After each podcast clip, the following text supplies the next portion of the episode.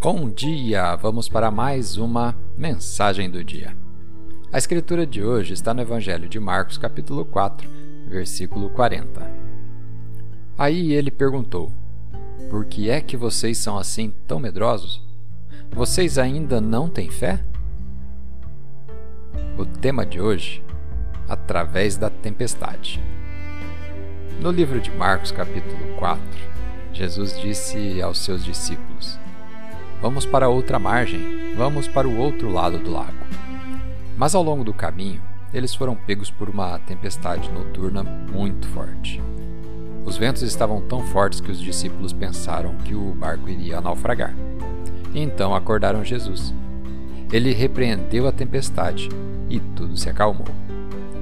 Quando estamos em uma tempestade, geralmente entramos em pânico como os discípulos. Tiramos nossos olhos do que é importante e começamos a ficar chateados e tristes e questionadores. Deus, você tem que ajudar. Esse exame médico é ruim. Minhas finanças não estão dando certo. Meu relacionamento está se desintegrando. E então, pare de ficar chateado e perder o sono por causa de seus problemas. Deus sabia que haveria uma tempestade antes de mandar os discípulos atravessarem o lago. Quando ele coloca uma promessa em seu coração, nem todas as forças das trevas juntas podem impedir Deus de levá-lo para o outro lado da margem. Deus não está ignorando suas orações. Você irá acordá-lo, mas ele vai lhe ensinar o que fazer e vai pedir que você tenha fé, que confie nele, mesmo que você esteja com medo e no meio de uma, de uma tempestade, pois ele está contigo. Vamos fazer uma oração?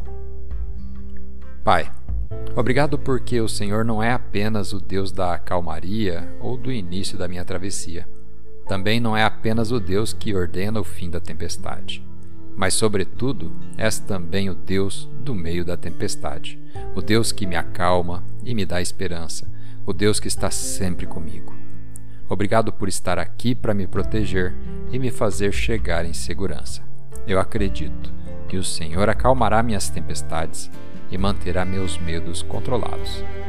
E que, assim como clamamos ao Senhor no momento da aflição, desperta-nos na fé inabalável em Ti, no santo nome de Jesus. Amém.